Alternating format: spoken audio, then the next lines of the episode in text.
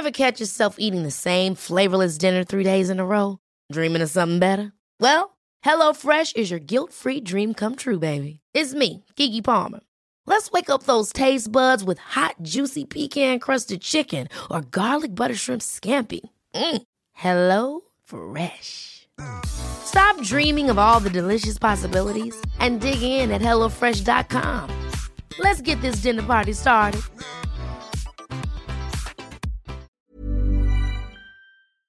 So, Vic, do you think you might have ADHD? Well, listeners keep emailing me telling me that they think I do, so probably. Mind you, listeners also email us saying we talk too much about your mum's feet. So, what do they know? Yeah, fair enough. I honestly had no idea about the connection between overdrinking and ADHD until we started this podcast. About 40% of people that have had any sort of drinking issues also apparently have ADHD. Whenever we chat to ex drinkers, this comes up more than you'd believe. If you have ADHD or suspect you might, or just want to learn about this link, then we would encourage you to check out the I Have ADHD podcast.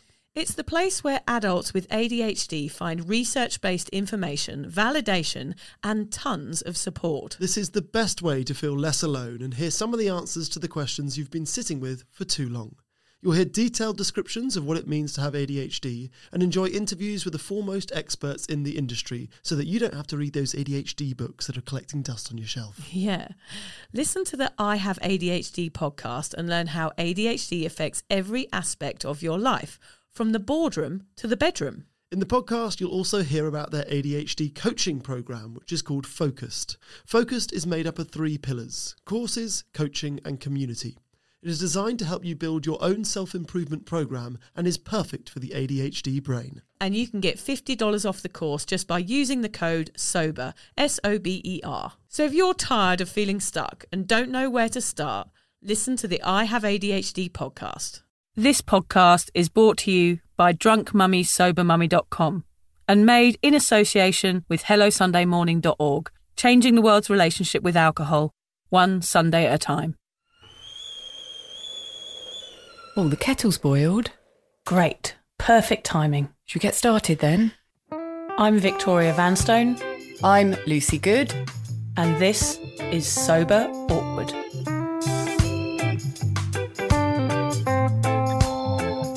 Right, Lucy, over to you. Thanks, Vic. So, whatever stage you're at on your sober journey, and Vic and I are at completely different stages, you'll know that life without booze can at times feel, what do you reckon? Awkward. Lucy and I invite you to listen to our podcast where we discuss the realities of sobriety the good, the bad, the ugly, and the cringingly embarrassing. Our honest and open chats will help you discover what it really means to be sober.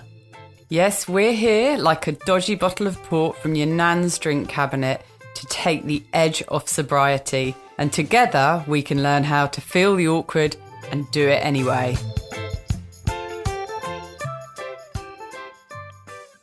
I can see you and I can hear you. Can you see me and hear me? Ah, I can. I've got the giggle. I've got the giggles now because we are like two old grannies trying to get on a Skype call.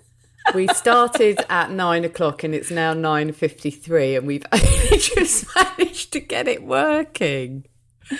Oh, these COVID times, Lucy, it causes all sorts of problems, doesn't it? Yeah, so th- this is really different to our usual podcast setup. So apologies to everybody who notices all the massive errors we're making here, there, and everywhere. But I um, unfortunately have got COVID, which I caught off of my pesky teenagers who all work in the hospitality industry, and we live in a tourist town. So I didn't really stand a hope in hell thinking about it. Um, but what it means is that Vic and I haven't been able to get together for our final podcast of the series, which has been pretty disappointing for us because we like catching up with one another. But it's meant that we've had to really think outside the box, haven't we, Vic, to pull this one together? Yeah, we're attempting technology without Alan, which is like a bloody nightmare because he's like a genius, isn't he? It's okay. He's like I a robot. He is, he is. And it's fine because I don't mind wasting my entire Friday morning while you and I Yeah. connect, disconnect, disappear, start start to send like Vic just she was like, ready, go. And I went to introduce a podcast and she just disappeared. It's like I've gone down into quicksand. I suddenly just melted away. so, Vic, do you want to explain what we're doing? Because we're going we're going around this differently, aren't we? This time. Yeah, so we're recording this on Squadcast today because Lucy's in isolation and I'm away for school holidays. So we're just kind of I've got I'm draped in sort of birthday things hanging from the ceilings because it was my son's tenth birthday yesterday. So yeah, we're doing this in weird circumstances. Yeah. And I'm just happy that I can see Lucy and she's looking well. How are you feeling, Lucy? Yeah, I feel fine actually. I tested positive um, a week ago now, and um, uh, not to go into symptoms or anything, but I've been one of the lucky ones. I did have some coldy symptoms, and a real zap, really zapped of energy was my main thing, and I still feel that a bit now. But all up, I've been fine, and my teenagers um, have all managed to cope wonderfully and seem to just have a couple of days of symptoms, and uh, were back and feeling fine again. So I think we've been really lucky. Um, and in some respects, I'm quite glad that we've got it out the way. Yeah, but, I mean it's running rampant here, isn't it, Lucy? I mean, it's uh, just our, our situation in Australia has gone from us not really feeling any sort of COVID nearby to us feeling like it's kind of sitting on our doorstep. So it does cause a little bit of anxiety because we haven't really experienced that over here. There is some sort of thing called COVID anxiety. I keep seeing people, I was laughing today, Lucy, because I went to the supermarket and I see people with their masks just below their nose, like sitting below their nose. I think, oh, what's the point in that? It's like putting a condom on your bollocks, isn't it? Well, it is. oh God, I've seen that is so funny. And I, my daughter was doing that the other day, and I just went up to her and grabbed her mask and put it over her nose. I said, if nothing else, it makes you look so stupid if you don't wear it over your nose more than like, you anything. Got it on wrong. yeah, you may as well wear it over your ass. Yeah, that's right. God, that might be quite handy for me with my, my mild incontinence of the latter years of motherhood. oh God, too much information. Sorry, Sorry about but I, that. But I totally understand. the, a mask on your ass. Now there's a thing. Might invent those, yeah. Now, um, mask.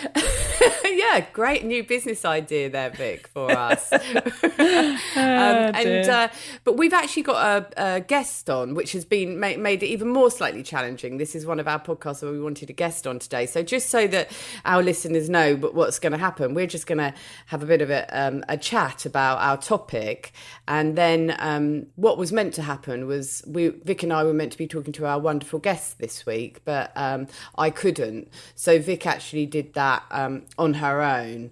So this podcast is going to run with us having a bit of a chat about the topic.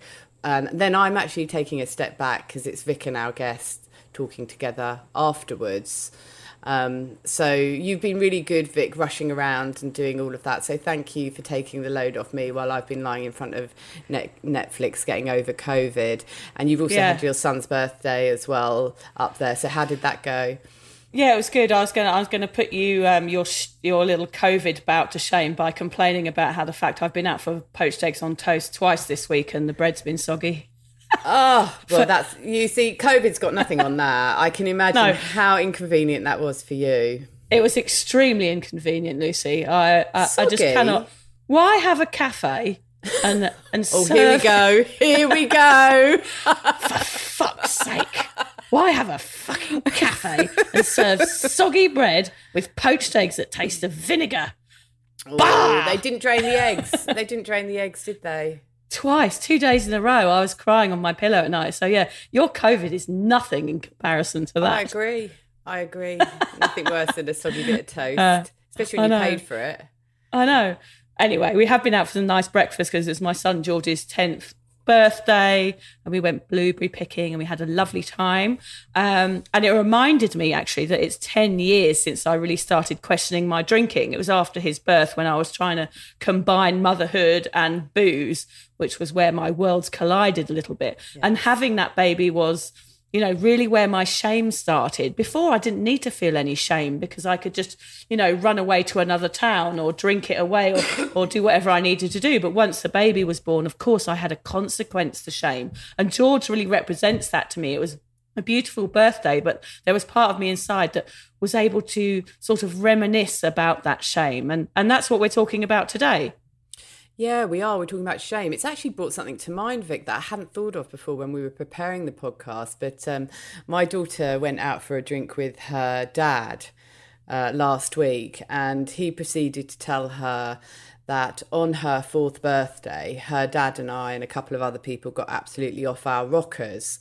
And um, she came back and said to me, Oh, dad told me that on my fourth birthday, you and dad did this, that, and the other. And I thought, Oh, that's shameful. Um, and I thought, oh, we do, we did, we probably did get off of our heads, but it would have been after she went to bed. Um, that we mm. did that. Still not good. Um, but I actually went to the point of bringing up the pictures of her fourth birthday party where we actually hired oh, out wow. um, some activity, a clown, I think, with a friend of hers. They had a joint party at a local hall. So I showed you didn't her. Sleep, you didn't sleep with the clown, did you? Uh, well, I don't know. I don't remember. um, uh, but uh, yeah, so I showed her all the pictures of her having a wonderful time, and me and her dad in the pictures and looking completely sober. And I said, "Look, this was your fourth, fourth birthday," um, okay. and I said, "Your dad has probably got a point. We probably did get off our heads. But it was after we'd done your birthday party, and um, I, and it was interesting because I actually felt this need to. It took me ages to find the bloody online photos. You know how hard it is to find photos online going back, mm. um, sort of sixteen, well, sorry, fourteen years. Um, but I really felt shame when she said that, you know, and he was yeah. telling her because he he was telling her and her boyfriend because he still found it funny, and in fact it upset her. So i went to a lot of effort to show her that you know we, we she did have an amazing fourth birthday party and she had all the things a four year old should have at their birthday party. Um, but i was also honest and said yes prob- probably later on in the evenings. In the evening, me and your dad did kind of get off of our heads. A bit like the Christmas thing. You spend so long organising it that you feel you deserve yeah, you to get absolutely caned afterwards. But yeah. yes, I was so ashamed. I felt so ashamed of what he'd said to her that I needed to prove that that wasn't necessarily the case. Um, and part so- of this podcast is about that today. Like it's about accepting that shame and saying, yeah, I did do that. That was my past life, but hey, look at me now. Yes. And, and and we and that's why we can talk about shame and that's why we want to is because you know once you let it go and talk about it you are capable of moving on from it I think. Yeah. Um actually this is the last episode of series 2 and we wanted to end the series with not not so many laughs there'll be a few don't you worry but we don't want to have a lot of piss taking but I'm, I'm not sure I can hold back too much Lucy. Um Yeah, but we want to talk about a topic that highlights problem drinking and a guest we wanted to have on that has experienced firsthand the, the actual damage that alcohol does. Later on in the show, as Lucy said, we're going to have a heart wrenching chat with Sarah Drage. Sarah lost her dad to alcohol use disorder, and her story represents that of many. I mean, those statistics that me and Lucy so often talk about, we say, you know, they're numbers, but actually they're people. Sarah's dad and many others like him have sadly passed away because of the shame attached to their mental health and to addiction. So today you're going to get insight from someone that's been there, a look into what can happen if your drinking habit goes unchecked and spirals out of control. So yeah, that that shame really ate me up, Lucy, in those Sunday mornings. It sunk into every pore in my body. Um, it was shame that kept me drinking and the stigma attached to the word alcoholic that stopped me getting the help I well and truly deserved. I think when I think about it now, Lucy, I think, well, many people think of alcoholism, they usually jump straight to the more extreme cases of the disorder, like homeless people, people hooked up to machines in hospital, people getting you know, getting the sack or losing their job or not being able to take care of their children, like you're talking about at that party. People mm. that black out a lot and get the shakes if they stop. I think we tick a few of those boxes actually. Like, I mean, we're talking about extreme, but I, I fitted into the extreme on some occasions. Yeah, yeah, you're you're sort of saying those things, and I'm thinking that's me, that's me. So yeah, yeah, yeah, we certainly do tick some of those boxes, and that's quite a frightening thing. But I guess what we forget is that some people are suffering behind closed doors, um, and they're the ones like me, and who couldn't face the world and couldn't admit to having a problem because of the stigma attached. I mean, I was a single mum of two kids, so how on earth earth was I supposed to admit um, to it and not feel all of this shame? Yeah, not feel judged. I mean, I know we all judge people that uh, admit to having an alcohol problem, but we're judging as we're ordering, you know, another pint at the bar. It's really sort of hypocritical almost, isn't it? Yeah, it is. We we drench ourselves until we're drowning in the stuff, yet we don't feel worthy of help because we don't want to be judged. Um, it's like a never-ending circle. Um, it's really awful. So instead of fessing up to the issue, drinkers have, I guess, no choice but to carry on, which Yeah. means millions of people all over the world suffer in silence and keep on drinking until they end up in the direst circumstances imaginable. Yeah, the reason why Lucy and I are keen to have Sarah on is not only because we think she's an utter inspiration for talking about this, and we feel her story could have been the story of our own children. Personally, I kept drinking because of the shame and stigma surrounding my habit. It was just too awful to bear, so I carried on. And I know Lucy feels the same. We could have ended up drinking our lives away and missing out on our kids growing up. That is the reality of alcohol. Well, I kind of did miss out on part of my kids growing up through drinking, but I saved Yes. it at the last You are- hurdle. You are much naughtier than me. I'm way naughtier, aren't I? I don't mind being naughtier. I just don't want to No, be okay. more of an alky than you. yeah, fair enough. Um, look, we both believe that if we had not reached out and sought help in some way, our own children might have had to go through just what Sarah has been through, and that is the pain of losing someone they love to alcohol. So, why do shame and alcohol seem to stick together? I guess it can depend on so many factors. Um, there's past trauma that can trigger shame, there's mental health issues, generational addiction issues, low self worth. You can feel shame about practically anything. Scientifically, we feel shame after alcohol because alcohol is a depressant and it affects the brain's level of happiness. Yeah, for example, a night out you went drinking, you feel an increase a sense of happiness when you're out. However, the next day you'll be deficient in these same chemicals. And this can lead to you feeling down or depressed. Thus, the vicious cycle of drinking begins. The drinking creates the shame, and then you drink to drown out the shame. It's hard to get off that train once it's out of the station. Before we chat to Sarah, let's tell the listeners about our history of shame, Lucy. What does what does shame mean to you? Oh, talking about shame, Vic, how long have you got? Yeah, I know. It's a bit I of a heavy one. brimming with it, brimming with Yeah. shame. Uh, having been sober for a year and three months, I um, shame does still hit me like someone punching me in the stomach when I think of some of the things that I did. Um, it is just such a powerful emotion. Um, Yeah. Shame is, and um, I, it's horrible. I think we avoid shame in in every area of our lives that we possibly can certainly as we grow older and learn how to do that. But the fact that you can have a few drinks and then go off and do something completely out of character, which is so desperately shameful, is such a scary thing that we will ever put ourselves in that position. Um, so the shame that I felt as a drinker, I think will stay with me forever. I don't mind that so much because it's one of those things that will make me never ever take a drink again because of shame of the way that I behaved with it. Um, I guess really through my drinking days and certainly my latter ones, it was a shame that made me drink more. Um, Yeah. Because I was just so desperately embarrassed about that person that I was and the things that I did. And the only way to get rid of that feeling was to drink and to numb it. Um, some of the things I did were quite horrific, quite embarrassing, and um, I just, I just, you know, I'm just horrified by it even to this day.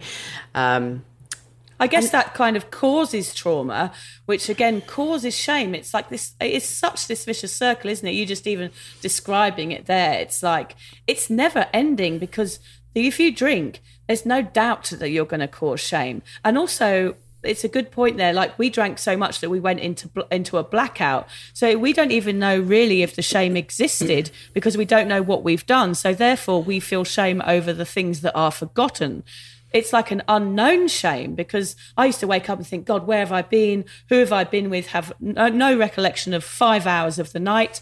And that brought on massive amount of shame, which is really strange because I might have acted well, very unlikely. very unlikely, Vic. Well, Yeah, that's it. That's it, isn't it? We're so we we were so used to to, to performing shameful activities and be- behaving in a shameful way that if we had a blackout, which you and I were both having a lot by the end of our drinking days, we just assume that we've done something shameful in that time. So it doesn't really matter if you have or you haven't. You're just so full of it. You're drenched in shame, and it's it's just horrible. Another reason that I felt shame, Vic, was that feeling that well, alcohol is so readily available. There are so many people out there who seem to be able to drink it in moderation. Why haven't I been able to do that? Um, I felt weak in the face Yes. of alcohol because I had this problem and other people didn't. And I felt shame in that. Um, I felt shame that I wasn't able to handle something that was so readily accepted into our society. Um, and that shame grew and grew, certainly as I drank more and my blackouts became longer and my behaviour Yeah. got worse. But it certainly grew as I aged. Um, I, I think I've mentioned before on the podcast, you know, being a middle aged woman drinking, it's just not cool. You can get away with it in your 20s. I'm not saying you should drink a great deal in your 20s, but you can get away with being crazy drunk on a night out. But in your 40s, it just doesn't look good. It's a shameful look. It's a shameful Yeah. memory in the morning. And even more so as a mum, being a drunk Yeah. mum is a is a terrible way to be. And it was that shame and that horror of where I'd got to that kept me drinking. And ultimately it was the shame at who I'd become because drinking is who I was. Um, that made me get worse and made me turn into a behind closed door drinker because I was too afraid to admit to anybody that I'd got to this state where I was bringing up two girls. I couldn't stop drinking. I couldn't do it without drinking. So yeah, I mean that that shame just ran through all of my drinking years. It was a big, big part of me continuing to drink, being unable to reach out for help with drink. And it stays with me now. And I can feel, even talking about it now, that feeling in my stomach, that pit of anxiety building up mm. as I think of shame. So I'm going. To use that now, though, to, yeah. to stop me drink, to, to make sure I never go back to drinking. I think those reminders, I know you always say if you see someone hungover, it makes you sort of feel sick. And that for me, if I see someone that's drinking or hungover, all I remember is the shame. I think, oh, I just never want to Yes. feel like that. It was so overwhelming lying in bed on a Sunday morning with that, you know, waves of shame crashing over my soul each day. It was terrible. And that's what drinking reminds me of. It reminds me of shame. It takes me straight back there. I mean, I felt shame after every single drinking session, especially if I'd done something really weird. I mean, I remember after my hen night, which, you know, I got stuck wedged down the side of a sofa and had to call out for someone to come and help me. And I remember waking up the oh next day. My mate was like, Are you all right? I was like, I'm wedged, I'm wedged. You had to literally kind of- couldn't get out. no, I was like a like a fish flapping around between the cupboard and the and the floor, and I was really hungover, and I was just lying there feeling shame, oh. not being able to move, but knew I had to call out for help because I couldn't get myself Oh, out. Oh gosh. I mean that. I know, and just so many things. I woke up once wearing a tiny bow tie like an evil ventriloquist dummy, and it was really tight around my neck. But I had no idea where I'd got it from. Oh. I looked like a. hot, I looked in the mirror and I had this tiny little bow tie really tightly around my neck. It was really weird. I mean, I've woken up in a pile of vomit wearing a sombrero. I've done all of this crazy shit, but it seems funny now. And I know, Lucy, we turn our stories into, you know, like a lot of our shame stories, like, mate, what makes this podcast sort of amusing. Um, but after those events, I always felt a terrible, terrible amount of shame. And that was what turned into anxiety, especially the birth, after the birth of my first child 10 years ago. Um, but what I must say here, Lucy, is it was shame that led me to seek help. So that's really important that we talk about it and say how we're feeling about our shame. And and I had to walk out into the lounge that day when I my anxiety had got so bad that I felt like I was going to die or going to go mental or be knocking on the door of an asylum to take me take me in. Um, it was shame that pushed me there, and to walk into my husband and say I need help. Um, so that's the interesting part. We can face shame and we can turn it around. And if you face the shame, perhaps that is the beginning of the path to, sobriety. Um, and also, after I had therapy, I had to understand that there was no point in me feeling shame anymore because that behavior that I was undertaking when I was under the influence wasn't me. It was a person who had taken a drug and was, you know, had alcohol pumping around my veins, which made me do crazy stuff it doesn't represent me as a human now. I am not that person sober. So I don't feel shame now about those things. I'm happy to tell my stories and happy to tell people what it was like, which is why we started this podcast in the first place. I had to let that shit go. I do get the occasional reminder, which reminds me of drinking can cause a craving, but it's very, very futile. Like those moments are very, very short lived. And I don't really go into them mentally. So I think shame can lead you to getting help. Yeah. Oh, I think it can. It's interesting what we've both said there, Vic, which is that I hold on sometimes to my shame. And because I, I'm a year and three months sober, which might sound like a really long time to some, but it's still not all that long to me, considering I drank for 25 years. But, you know, so I like to hold on to that shame as a weapon to, to, to protect me from drinking again. And you're saying that your shame, you turned it around and you used it as your tool to get support. And it's interesting how we've both changed changed what shame is. And I guess we relabeled it in this yeah. podcast the way that we talk about it and we laugh about it and i think that was one of the things that really helped me to give up drinking when i first met vic was it was just sitting and laughing at the ridiculous things we'd done when we were drunk i mean we can't we can't stop them having happened they did happen so what are we going to do? Are we just going to sort of block them off from our lives? Um, that that is not mentally healthy. You know, the things that happened in our life happened. So let's just have a laugh at those crazy things that we did, which were so are so desperately shameful, and we will admit that they are shameful. However, we are not going to be doing that. Like like Vic said, we're different people now. We're not going to be doing those things anymore. We're a safe distance from them, aren't we? Yeah, we're far enough yeah. away from them to, to sort of go over them, have a laugh about them, and say, God, I'm glad I'm not that person anymore. Yeah, exactly. Um, it was interesting this week. I didn't mean to do a post for this podcast, but I did a post on my group and said, like, come on, ladies, it's ready to let that shit go and let's talk about our shame stories. And I thought it would just be a couple of people going, yeah, I did this, I did that, I feel shame. But it was actually this massive post of 50 mm. comments with everybody telling all of their shame stories. So a big shout out to all those women that, that shared their shame stories. And the post ended up being so liberating because we all managed to get these stories off our chest with no judgment because we're all the same. We've all done this stuff. you know, we're not hiding the fact that we've all done crazy stuff and, you know, weeing in spots and doing, you know, crazy, all this crazy stuff. Um, so I just wanted to add a little bit to this podcast this morning called The Shame Shed. Two of the ladies I emailed directly and said, look, your story really made me cry with laughter. Um, can I share it? So the shame shed entrants are today are two ladies from the Facebook group who have agreed to share their stories. The first one, um, one of them shared a, a, a, a quote from Jay Z that said, uh, "You can't heal if you don't reveal." Which I thought was just perfect for this podcast. Like, you can't get over shame unless you talk about it. So, mm. one of the ladies on the group, she got a tattoo after a day of bottomless champagne, she says in exclamation marks. In what's those? Not exclamation marks. Uh, speech uh, those marks. other ones. Speech marks. Yes. I mean bottomless, bottomless champagne day. That's that's a oh, recipe for disaster. Dangerous, right there, dangerous. Red flags are flying. yes, she got the coordinates of three places she loves most in the world on her arse. As she googled the coordinates, they seemed very very long, so she rounded them up now she has something like Gatwick Airport, Parramatta, and the middle of her of the ocean on her bum forever. There's your memory right there. There's your shameful memory. Oh, there were so many. It's worth a read.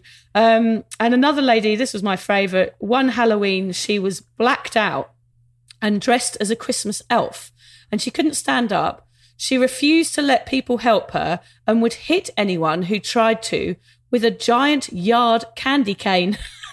so she was said, so she was like passed out, half passed out in like a bush, and anyone that came to try and help her, she was attacking them. This elf was attacking them from there.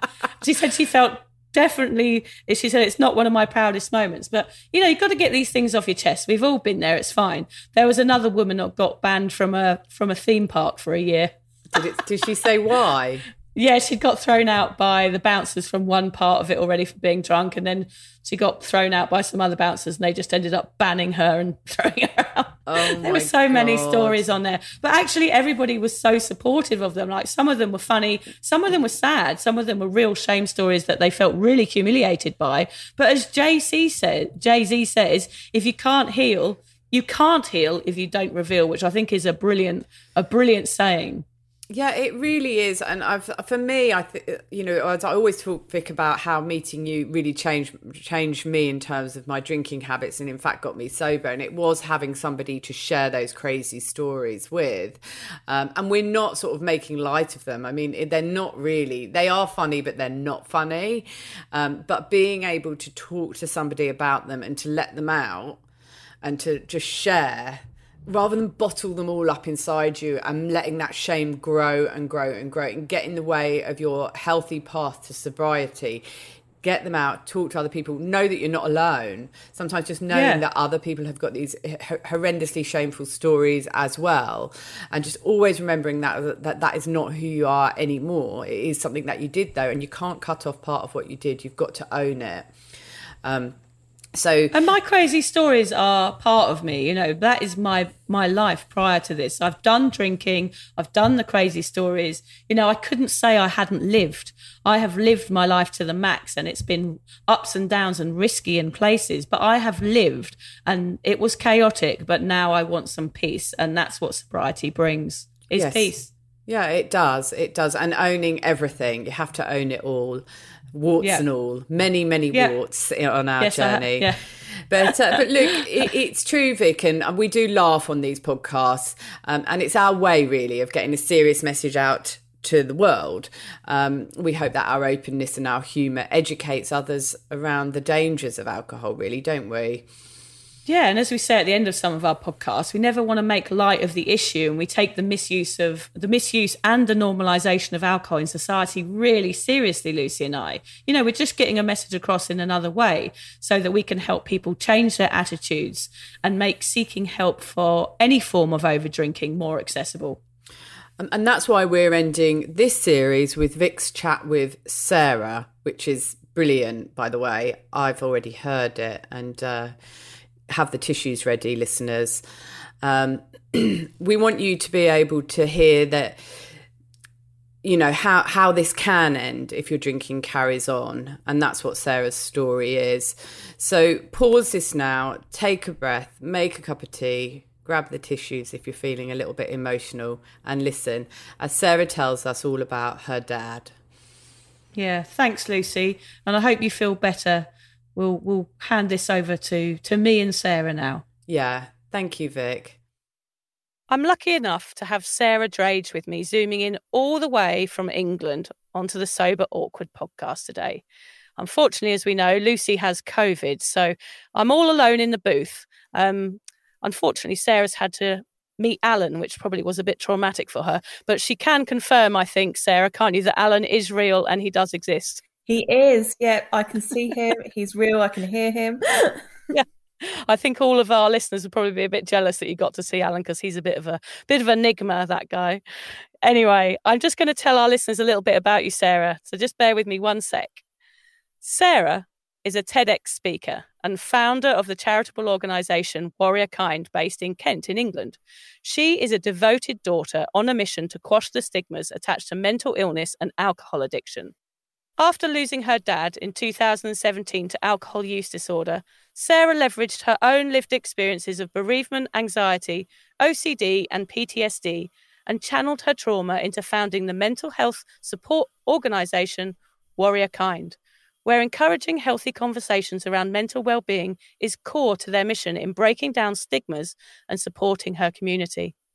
Sarah has found the strength, resilience, and passion within to triumph over adversity and raise awareness around the dangers of societal stigmas attached to mental illness and addictions, ensuring that her beloved dad is not just another statistic and that his death can become a catalyst for positive change.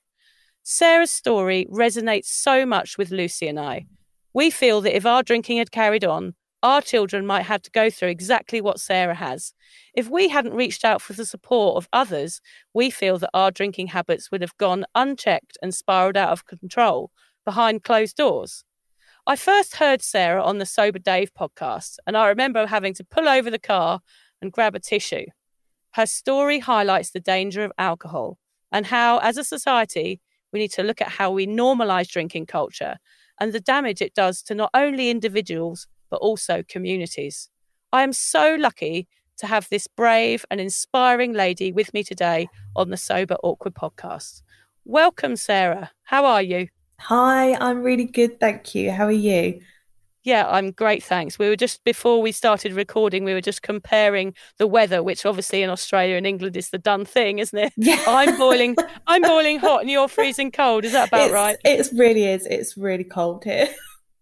Yeah. Well, thank you for joining us so much. And as I said before, Lucy and I feel like your story is so, uh, so important because we feel like if our drinking had continued, if we hadn't put aside the shame and stigma that surrounded our drinking habits, that we would be in the same situation as your poor dad got into.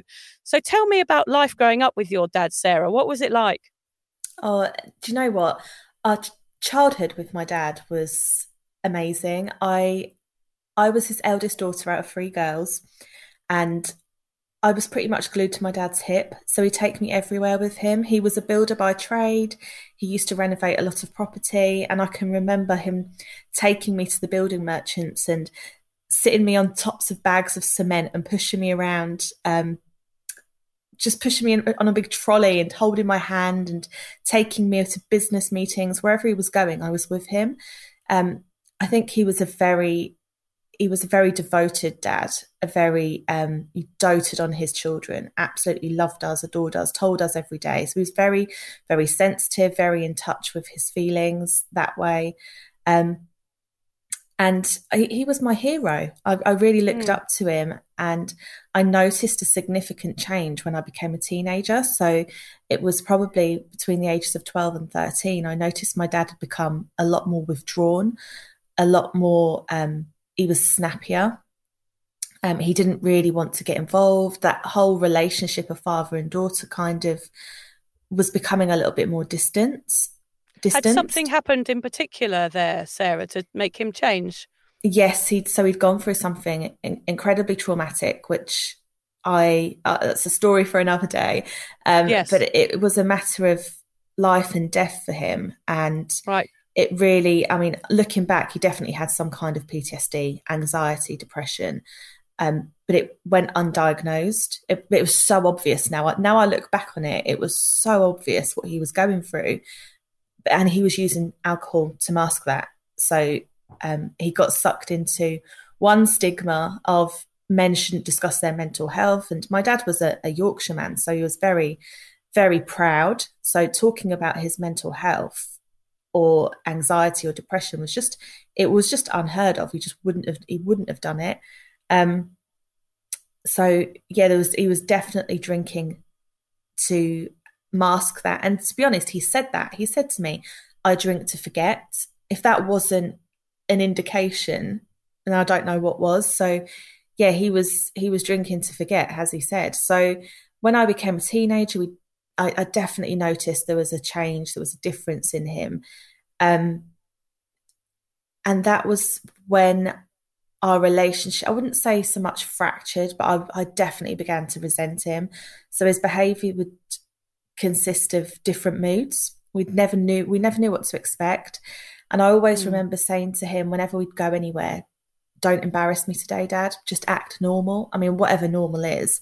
But it was things like his tone of voice would change, or he might become he might have become aggressive in his tone, so he'd reminisced and become bitter over his past, and he'd start talking about it, um, or he would completely withdraw himself. So sometimes he'd go and sit in the car at an event and just be really unsociable, and I never knew what that meant. I never piece two and two together or realize that it was a drink problem. I knew my dad was behaving differently, and we all knew yeah. he was behaving differently. Um, the atmosphere, the laying on the sofa with his eyes closed in a dark room, all of that laying reclining the seat in the car and just laying it it was just little things like that that was just unnormal behavior um and i always used to say i just wish he could be a normal dad even down yeah. to my mum was always the one driving and i never used to understand that i always used to say why aren't you driving dad why can't you pick us up from school why is it always mum or and and it was because he was drinking it was because when we were when i was a teenager his his addiction was probably really, really starting to manifest and take a hold. But it mm. really peaked when I was about um, 19, 20. And I decided at that point that I love you, but I can't live with you anymore. So Gosh. I, yeah, it, it, was it was a real tough. It was a tough decision because I knew that I needed to get out of the family home, but I didn't want to. But I felt like I had to. Um, so I moved out, and I went to university because I knew at that point we didn't I didn't have that luxury of having my parents be able to support me financially. So I was doing that myself. So I became very independent and I and my dad really did instill that in us anyway, but I became independent in other ways. So I was never really dependent on my parents. So I moved mm. out, went to university, um, and I met my husband while I was at university and I fell pregnant in my final year, that is when we realized that my dad had a drink problem and we kind of admitted it to ourselves. But again, we were still quite in denial and we didn't talk about it to anybody. So by this by this point, Sarah, how long had it was it since that your relationship had had sort of disintegrated and, and become so sort of awkward, I guess. How long had he been struggling with coming to terms with his addiction? years. I, honestly, years, yeah. I would have said it was years, but it, it was a subconscious thing, if that makes sense. Mm. Yeah. It was something that we, there was so much resentment there and bitterness towards him for what he'd put us through. Um, mm. But it never, we never really, we never really admitted it to ourselves, let alone him admitting it, we struggled to admit it. So I, I, would say everybody talks about the alcoholic being in denial, but we were also in denial. And not just that, we were protecting him. We, I didn't yeah. want to go and say anything to anybody. I didn't want to tell my teachers. I didn't want to tell my lecturers that, oh, my dad's an alcoholic and I'm struggling at home and it's affecting me. Uh, we just kind of got on with it and just I, lived with it. It was just there. I think the reality of it is sometimes too much to bear, so it just kind of shove it under the carpet, and that's exactly the the issue, isn't it? Absolutely, and that's exactly what we did. We we brushed it under the carpet, and we brushed it under the carpet to protect ourselves, but to also protect him. Because, I mean, at that point, we were living on a housing estate when my mum was working all hours under the sun, and my dad was passed out most times on the sofa dealing with dealing with his mental illness, but his addiction as well. And mm. we were having to fend for ourselves and kind of just get on with it. And it, you didn't really then at that point, I didn't want to tell people what my dad was going through because already there's a stereotype that I was being brought into of or you come from a housing estate and you're pregnant and you're still at university there there's so many societal stigmas that I was already dealing with that to then come out and say my dad's an alcoholic and I need help he needs help. It, I kind of felt a little, I, I felt embarrassed. I'm not going to lie. I, am ashamed to say mm. that now, but it, I felt embarrassed. I felt ashamed. And I know he did as well. I think we all did. And I guess that feeling of resentment that you had towards him because you didn't understand addiction at the time, you didn't understand his illness because you really you were too young to understand. I guess you know it takes a while to comprehend what's going on with someone that's in that situation. And for me as well, like it's taken me forty years to understand what's going on with people. Um, it's very difficult to to comprehend what's happening, and the easiest thing to do is just to ignore it and get on with your own life, which I guess is what you did. I did. I, I kind of escaped it. I moved away, escaped escaped it, but I was a lot older before my time. I had despite my resentment and my bitterness towards him, I was always trying to fix him.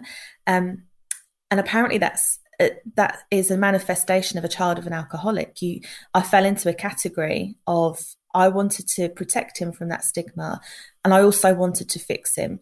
So I was always trying. Uh, my my feeling in my head was if I go to university and I do well, then people won't think that my dad failed as a parent because I've done so well, and then I will be able to help him.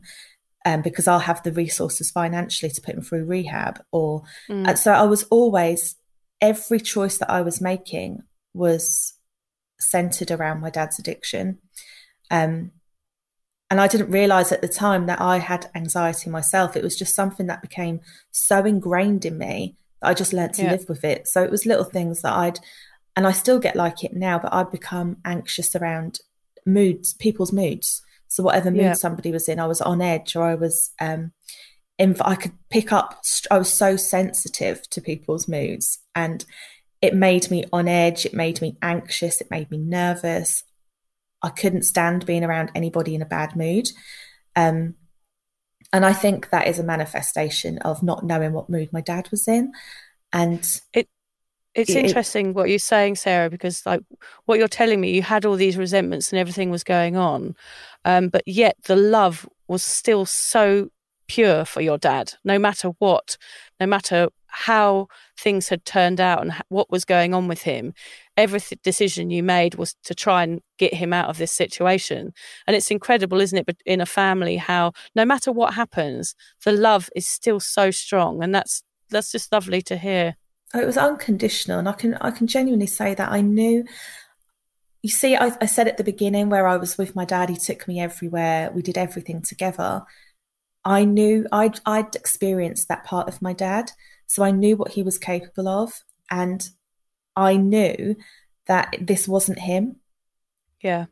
I, I knew it wasn't him, but I just, uh, again, I, I was 21 at that point, and I, I was, yeah, it was, it was just, it was, it was tough. It was tough. It was a whirlwind. It was, I mean, don't get me wrong. There was times when my dad had sober moments. So there were moments mm. of sobriety where we could have a proper conversation with him.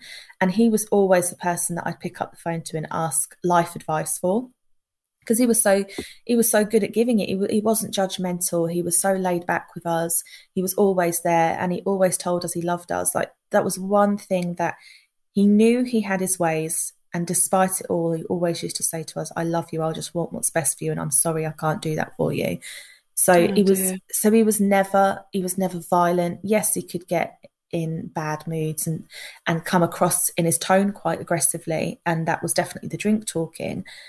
But when it was my dad he was just he was such a loving doting family man. And it broke my heart that other people didn't get to see that like we we saw it his close family. Um so yeah the love was very much there. It was very much unconditional um it, mm. and it's it still is and even when the addiction peaked I would say I was um, 25. It really peaked at that point. I'd had my little girl um, at 22. So I was so young, really, really young. And then I fell pregnant again with my youngest. But during that pregnancy, I developed health anxiety. Um, and after a lot of therapy, we've we've pinpointed that the health anxiety was a manifestation of my dad's drinking habits. So I couldn't control my dad's drinking. And I remember doing it. I remember getting to a point where I've got my own little family to worry about. And then I've got my dad to worry about. And it was getting so much that I compartmentalized in my brain and I allocated certain times to worry about my dad. So I made a pact with myself and I said, well, I'm only going to worry about my dad when I'm on the phone to him or when I see him. And then when I'm not around my dad or I'm not talking to my dad, I can then focus my worry on my family. Um, mm. So I'll only think about it at those times. So I did that. But what happened was I developed health anxiety on my own health because suddenly I'm a mum, I'm a parent, and I think to myself, how can my dad put me through this? Like, if anything happened, like it to me, I wouldn't want my children going through that. I don't want my children to lose their parents. So I became so consumed and so worried about my own health because I couldn't control my dad's health and I was so worried about leaving my kids without a parent and not mm. and I hmm. wanted to break that cycle and I wanted my children to have a better um, family environment than what I did and I became obsessed with it I didn't realize at the time that it that was why I was like that. It was just it was manifesting because it was a control thing. I couldn't control my dad's health, but I could control my own health. So I was focusing on that, and it was Gosh, really it was tough. It's un- yeah, it's understandable that you had that reaction, though, isn't it? Because you you're trying to manage so many things. You're trying to balance so many plates at the same time. I mean, I know how you feel. I've got my son at the moment isn't is rather unwell, and I'm trying to do so many things, you know, in my life, and I have to compartmentalize, like you say. I have to think about that one minute because if I if I think about all the time that one topic all the time, which is epilepsy, he is oh. going. It is going to consume me mentally and yeah. I will go down with that ship. But you know what I mean? I can't. So I totally Definitely. understand where you're coming from. It sounds like there was a lot going on for you. What actually happened then with your dad? How did this all peak and and and, and how did it end? So um we were we were due to go on a family holiday. My mum and dad had separated at this point. Um the drinking had become too much for my mum. She still really cared about him, still really loved him, but I think that relationship had we, all her daughters had grown up, moved out, and it was time for her to go as well. So that happened, and that was I would have said at that point my dad's addiction peaked. That that was a trauma, another trauma in his life. He'd lost at that point. He felt like he'd lost everything, um, and he turned up to a family holiday without my mum so it was it was meant to be my sisters my husband and me and the girls and my uh, dad. He was so so drunk and he was saying things and he was slurring his words. And i looked at him and i said dad you can't come on this holiday with us. I'm going to take you home. You're going to have to sleep this off. I don't want you being around the kids like this. You're going to ruin the whole holiday. You're going to ruin the the atmosphere. It's not fair. It's not fair on us. Um, and it's going to take you five days to recover from this binge. So I took him home and he was telling me symptoms he was having, like he was coughing up blood. His he was um, shaking. If he if he weren't drinking, he was shaking. He was he was in a lot of pain if he didn't have a drink, and he was trying to explain that to me. And, I, and at this point, again, I didn't understand the severity of the illness. I didn't understand that my dad was physically dependent on the alcohol. I actually, at one point before this, poured all of his drink down the sink, which I now know I shouldn't have done that because withdrawal is deadly. Um, but I, I dropped him back home and I said, We'll deal with this when we get back, and which is what we did. And I said to my sisters, under no circumstances, contact my dad. We need to try a different approach because I felt like I tried everything. I felt like I tried tough love. I felt like I tried being loving and understanding. I don't think I had, but I felt like I did at the time.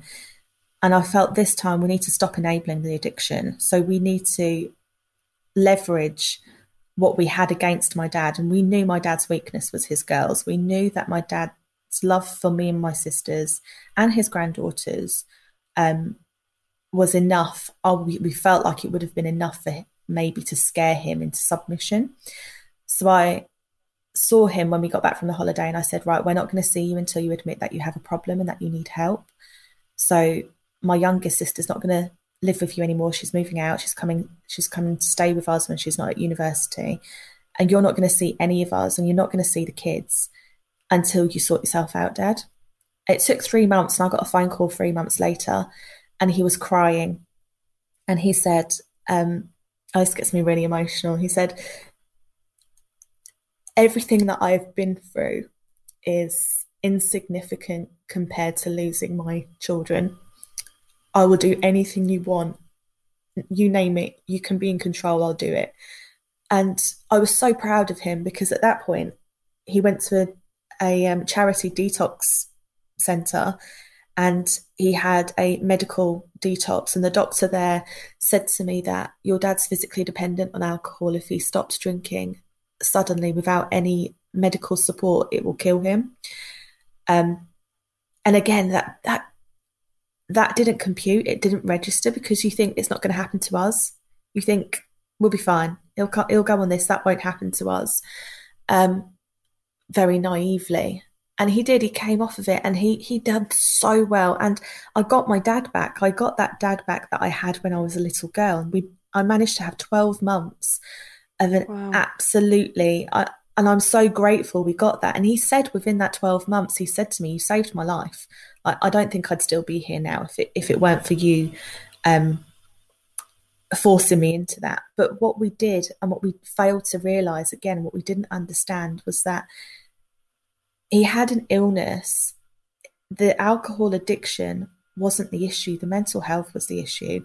Alcohol addiction was a side effect of the trauma and the anxiety and the depression. We didn't treat that. We very mm. naively assumed he's not drinking anymore, he's fine, and he's not an alcoholic anymore, he's fine, he's normal again. And we brushed it under the carpet again, and we didn't talk about it. Um, and then we lost his dad in my granddad in the March 2017. Um, and that was enough. That was a pivotal moment in my dad's life for him to relapse. And again, I knew he'd relapsed because, and this is how in tune I was with my dad. I could tell whether he'd been drinking from just one sentence over the phone. I could tell. I knew. All he'd have to say to me was, "Hello, um, what you doing, or where are you?" And I would know instantly you've been drinking. And I knew before my granddad's funeral, we had a massive argument. I said, "You've been drinking again," and he he was telling me he hadn't. I thought, you have, I, I, can hear it. I can hear it in your voice. That's your drunk voice. That's what we called it, your drunk voice. That's your drunk voice. And and it was like my husband could never tell. He was he, he, he thought I was mad. It's like, how can you tell he's been drinking? I don't understand. You just literally picked up the phone to him. I'm like, you don't understand. I've lived with this for years. He's been drinking. I can hear it. Um, and he had, he'd relapsed. And it wasn't until summer 2017. And I've never, and I can honestly say this, I've never in my entire life felt frustration like it. I was completely out of control. His addiction and illness had peaked so badly that I knew we were on a downward trajectory. I knew we were on a downward spiral. And I knew that there was only one way out for my dad at that point. Subconsciously, I knew that it was death. Um, and I said that to him. I, and I was, this point, I'm just in, crying and I'm angry and I'm saying some horrendous stuff to him. I'm calling him some awful stuff, swearing at him, telling him I hate him. And that was literally two weeks before he died. And he, I said to him at one point, I, I hated myself. And it took a lot of therapy for me to get over it. But I said, Dad, you'd be better off dead because right now, I don't think you realize what you're doing to us. I hated myself for saying that to him absolutely hated mm. myself. And he rung me um, crying one day and he said, Did you mean all of that? And I just said, No, I absolutely didn't. I said, But I don't think you realise like what you're doing to yourself. You're killing yourself, and there's nothing I can do. I'm ring, I'm ringing people for help. I'm ringing his GP. I'm ringing helplines. And all yeah, I'm it's getting, desperation. Yeah, it's desperation and fear, isn't it? You don't want to lose him, and you know those emotions are going to come out. It's just it's very sad, but it's just the your reaction is is what can I do? You're absolutely desperate at that point, I guess. Uh, uh, and that's exactly what I was. I, and I remember ringing my mum, and I was hysterical, and I said, "We need your help. I don't know what to do. This is the worst he has ever been. I really don't know what to do anymore." And um, literally like I think it's like four days before we lost him, I had a phone call from him. He was hallucinating. He was seeing his dad and he was coughing up blood again and he was in a lot of pain. And he said to me, Oh, if I survive this, then I'll live till old age for definite. And I thought, What do you mean by that? Like, what what is going on? What is happening? So I went round there and I went to see him and he was curled up in bed shaking, he was bloated, he was jaundice, he was um, vomiting all the time, bringing up blood. He, he, all the symptoms of alcohol dependency and withdrawal had kicked in because at this point, where he'd been on a clinical detox, when he went back to drinking, he needed something a lot stronger than what he was drinking before for it to have an effect. And so this time he wasn't drinking lagers or beers or anything weak. He was drinking a litre of vodka a day that we know of, and he was drinking it neat. Um, wow. And he suddenly stopped. He he got scared, and he suddenly stopped, thinking, oh, "I've gone too far. I need to stop before I get dependent on it again." But it was too late. He was already dependent on it. Um, and we had an argument that day because I said, "Right, I'm well, I'm calling an ambulance. You've got liver failure. We need to go to the hospital. And at that point, he kind of took control back and said, and he shouted at me. And he reminded me who the parent was. And he said, You will respect my decision. I am not going in the ambulance. If you ring an ambulance, I'm not getting in it. And his exact words to me were, There are people at that hospital that deserve the doctor's time more than me. I have done this to myself. I will get off of it myself. Um, there's children at that hospital that need to see a doctor. I'm not taking up those doctors' time because of my weakness. And I, at that point, I said, Well, I can't watch you do this to yourself and I went. And I, I never. It took a lot. Uh, I only recently just forgiven myself for that because I felt like I'd contributed to his death. I felt like I'd killed him. Ooh, that's so a lot. We went. So a few days later, um, I got a phone call from my sister, and she said, "You need to get up to A and E. Dad's in a bad way." And I got there, and by this point, I think they call it wet brain. So his liver was failing and all the toxins from his liver were accumulating in the rest of his organs and going to his brain and he wasn't drunk so when i saw him he wasn't drunk it was a different kind of um, confusion he didn't recognize me for starters and he looked vacant and he, he reminded me of a dementia patient and but at that point when from from being in a&e within 30 hours, he was dipping from, or he was going from severity to severity within wards. So he started off in the um, assessment unit and then he went into majors and then he went from majors into resus. And then resus, we've got two consultant surgeons in the room showing me scans of his lungs and it still weren't registering just how poorly he was. I mean, I've been to A&E a lot of times having kids and for myself, and I don't think I've ever been in a room with two consultants. And I think when that happens, you know it's serious. But it didn't yeah. register. It still wasn't registering. And then he went from resus into a ward. And within a few hours of being on a ward, he was in intensive care, hooked up to a dialysis machine, semi conscious. Um, and I still wasn't accepting it. I was still in denial. And uh, when I went to see him in intensive care, the curtains were around him. And um, my mum was with me and her phone rang and it was the hospital. And we both looked at each other and we knew what was coming. Um, and out came this tired, defeated surgeon. And he just sat down and he started listing off everything that was wrong with him. And I had to stop him midway and I just said, Is my dad going to survive this? And he looked at me and he said, He has a 10% chance of surviving. That's if he doesn't die when I put him on a life support machine.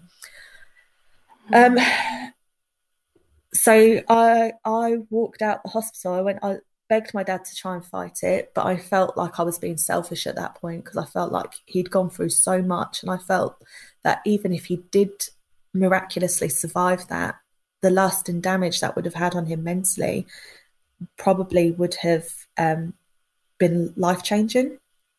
And yeah. they they said that as well. Um, so I I disappeared for a bit. My husband was absolutely amazing. My husband was like another son or a son to my dad. And he was very close. And he did all the talking with the doctors and persuaded me to come back and hold his hand while we switched him off. And oh it was painful. And I remember, I remember we turned off that machine and I sat there and I thought, I'm, I felt like I was at crossroads. I was already vulnerable with my own mental health.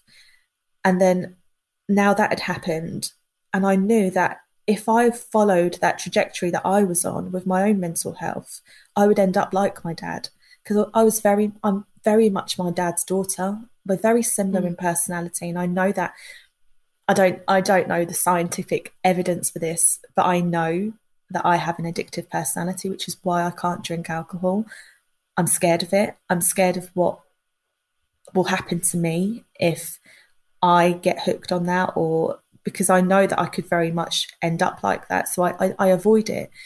And I knew that there's two ways that I can go and there's I can go that way or I can go this way and ensure that the the trauma that my dad endured stops now. It stops with this generation and it doesn't get passed on to my kids because I do not want my kids going through what I've been through. Um.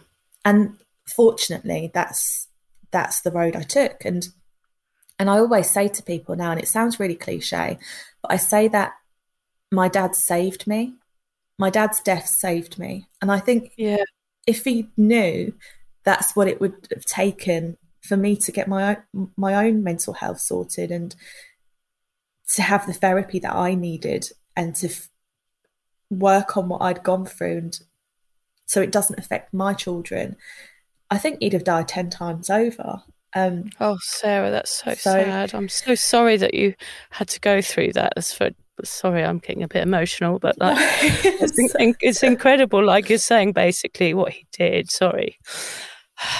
He, he sort of almost sort of sacrificed his life for you to understand the situation so that you didn't have to go through the same and god what a hero what a hero your dad was that's that's how i like i like I, look, I like looking at it that way and i i think i like to this is why i do the work i do now because i feel like i feel a, a massive i feel guilty of course i feel guilty um but i also feel a massive gratitude and i feel a massive um responsibility to help him now i know he's not alive but there's other things that I can do to help him. I don't want my dad being another statistic. My no. dad was ashamed to get support. It, the yeah. stigma consumed all of us. He was ashamed, and he said that. I, I, I, mentioned earlier on, he said that he didn't want to go to the hospital because he'd done it himself. My, my dad's embarrassment and shame for what he was going through and experiencing prevented him from accessing support. Yeah, that made and Lucy me, and I yeah sorry go on no sorry that was, that made me really angry and it really yeah. kind of motivated me to break down those stigmas and to really challenge them and so I've made it that I've made that my mission now and and because I, think it's no different is it to a smoking addiction it's no different no. to eating the wrong foods and there's been so many like so many incidences where, where after he died people would say he did it to himself and he only had himself to blame it was mm. self inflicted. But 80%, and I, I, don't quote me on this, but I, I read a statistic and I, am pretty sure it, it was really high. It was really high. So it's between 80 and 85% of illnesses are environmental, which means that it's what we've done to ourselves, it's what we've eaten, it's what we've inhaled, it's what our yeah. lack of exercise.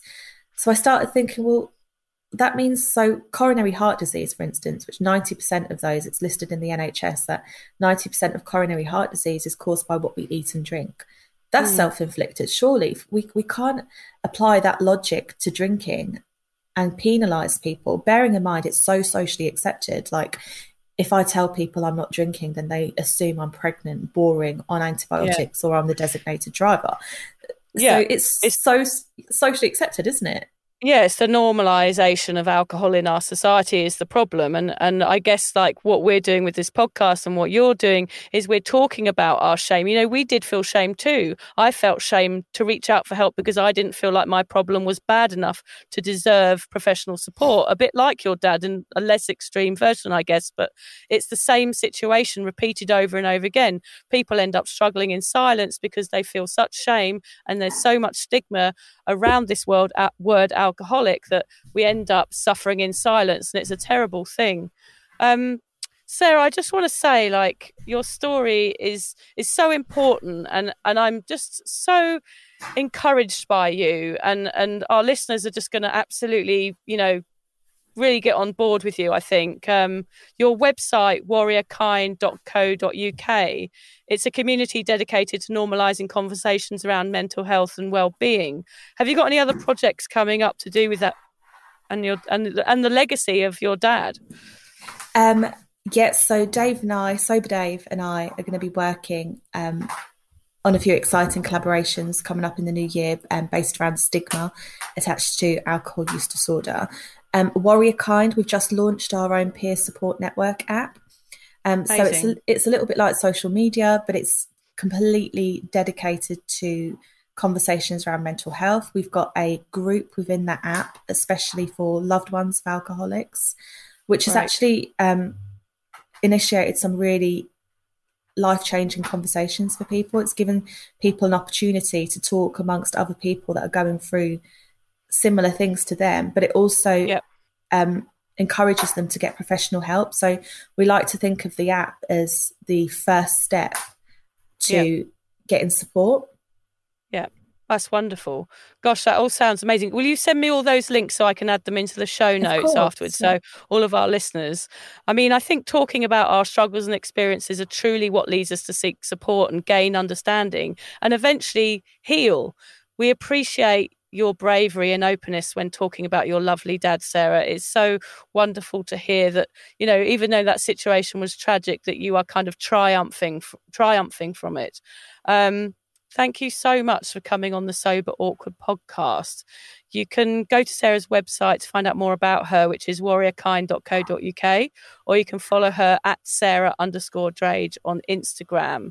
Um, our topic today, Sarah, of course, is is shame and the, the stigma that causes us to to not reach out for support. Is there one last message you'd like to give to our listeners about about what it's like and and and why you think your dad didn't reach out? yeah, I think it's it's. Oh, right. Okay. How am I gonna?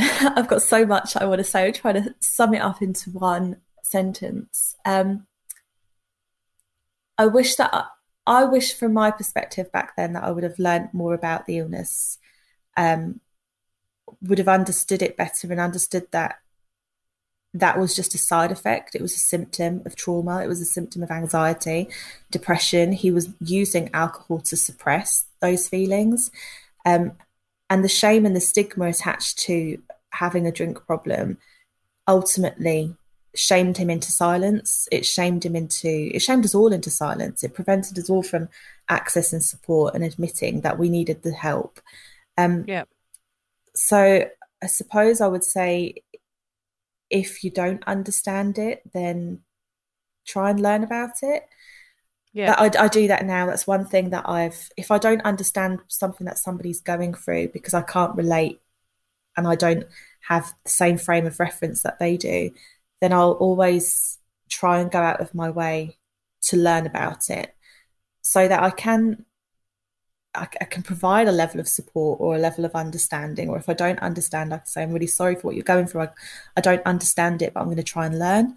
Um, yeah. So I think just educating ourselves can be the real first step to breaking down stigmas and breaking down barriers. Um, yeah, I totally agree. Yeah, just talking about it, learning about it, and educating yourself is going to lead to more of an understanding and more of an empathy for people with addiction issues, I think. Absolutely. Thank you, Sarah. That Thank is such you. an incredible message, and we wish you so much luck with everything you're doing. And if Lucy and I, if you can, we can ever support you in any way, you just give us a shout. Oh, thank you so much. Thanks for having me. Thanks, Sarah. I'm just going to read a quote just to end the podcast. A quote from Brené Brown.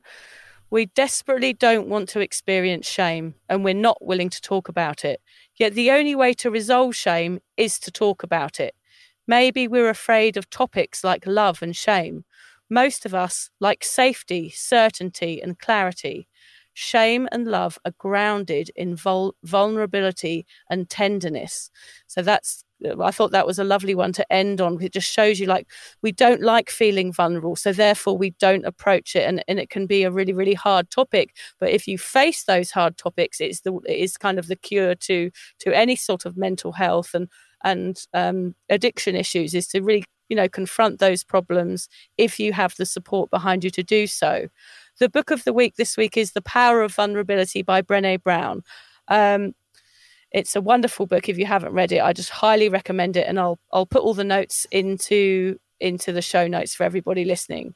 I just want to once again thank Sarah for coming on. And, you know, we're always giggly and we laugh a lot on this podcast. And we do talk a lot about statistics, but Sarah is an example of somebody who, who, who is, is a number out there, but it's actually her dad. It's it's family members, it's mums and dads and brothers and sisters and family and neighbors that we're all talking about here they're not just numbers and and we hope that by you know tapping into sarah's life and understanding the the trauma and that she's been through because of shame and stigma, then hopefully more people will reach out for support.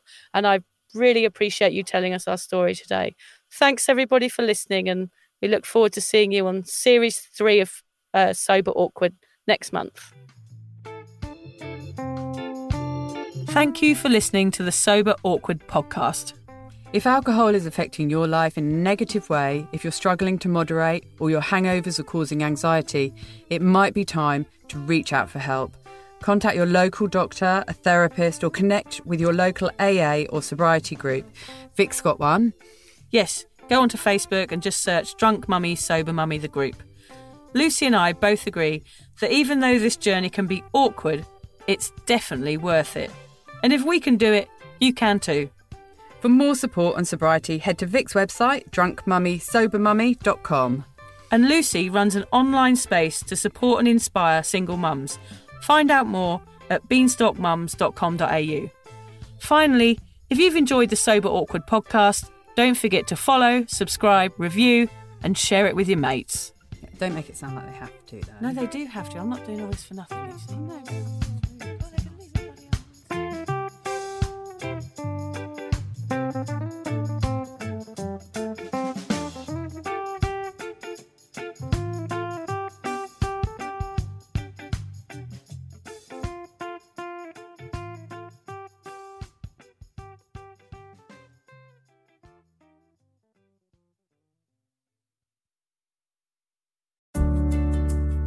Hi there. I wanted to tell you about a podcast that I think every single one of you will benefit from. It's called Therapy Works and it's hosted by me, Julia Samuel. I'm a best selling author and psychotherapist.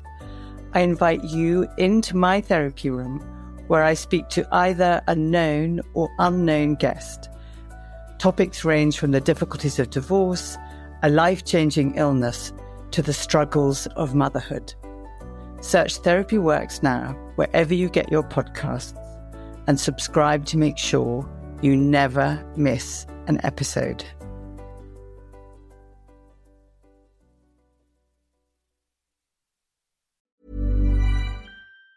Planning for your next trip? Elevate your travel style with Quince. Quince has all the jet setting essentials you'll want for your next getaway, like European linen, premium luggage options, buttery soft Italian leather bags, and so much more. And it's all priced at 50 to 80% less than similar brands. Plus, Quince only works with factories that use safe and ethical manufacturing practices. Pack your bags with high-quality essentials you'll be wearing for vacations to come with Quince. Go to quince.com slash trip for free shipping and 365-day returns. Ever catch yourself eating the same flavorless dinner three days in a row? Dreaming of something better? Well, HelloFresh is your guilt-free dream come true, baby. It's me, Keke Palmer. Let's wake up those taste buds with hot, juicy pecan-crusted chicken or garlic butter shrimp scampi. Mm. Hello Fresh. Stop dreaming of all the delicious possibilities and dig in at HelloFresh.com. Let's get this dinner party started. Even when we're on a budget, we still deserve nice things. Quince is a place to scoop up stunning high-end goods for 50 to 80% less than similar brands. They have buttery soft cashmere sweaters starting at $50, luxurious Italian leather bags, and so much more. Plus, Quince only works with factories that use safe, ethical, and responsible manufacturing. Get the high-end goods you'll love without the high price tag with Quince. Go to quince.com/style for free shipping and 365-day returns.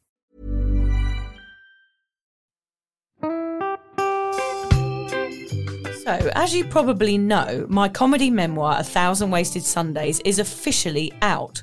All my magnificent fuck-uppery in one awkward hit. If you'd like to get your hands on a copy, it's now available from all good bookstores. We always say all good bookstores, don't we? Yeah. Are there are there bad No, bookstores? it's probably ones with moody, moody Or- sellers. Oh yeah, really Yeah. depressed librarian folk. Yes, yes, okay, yeah, good, yeah. good. So there are probably some, but we're only storing it in the good ones. It's only made it into the goodies. You can also get it from all good online retailers. The print version and ebook are out now, and the audiobook will be available in March. I've been writing my memoir for five years. It will make you laugh, cry, and cringe, and hopefully inspire a few people to reconsider their relationship with booze. If you love the podcast, then I think you'll love the book, even if I do say so myself.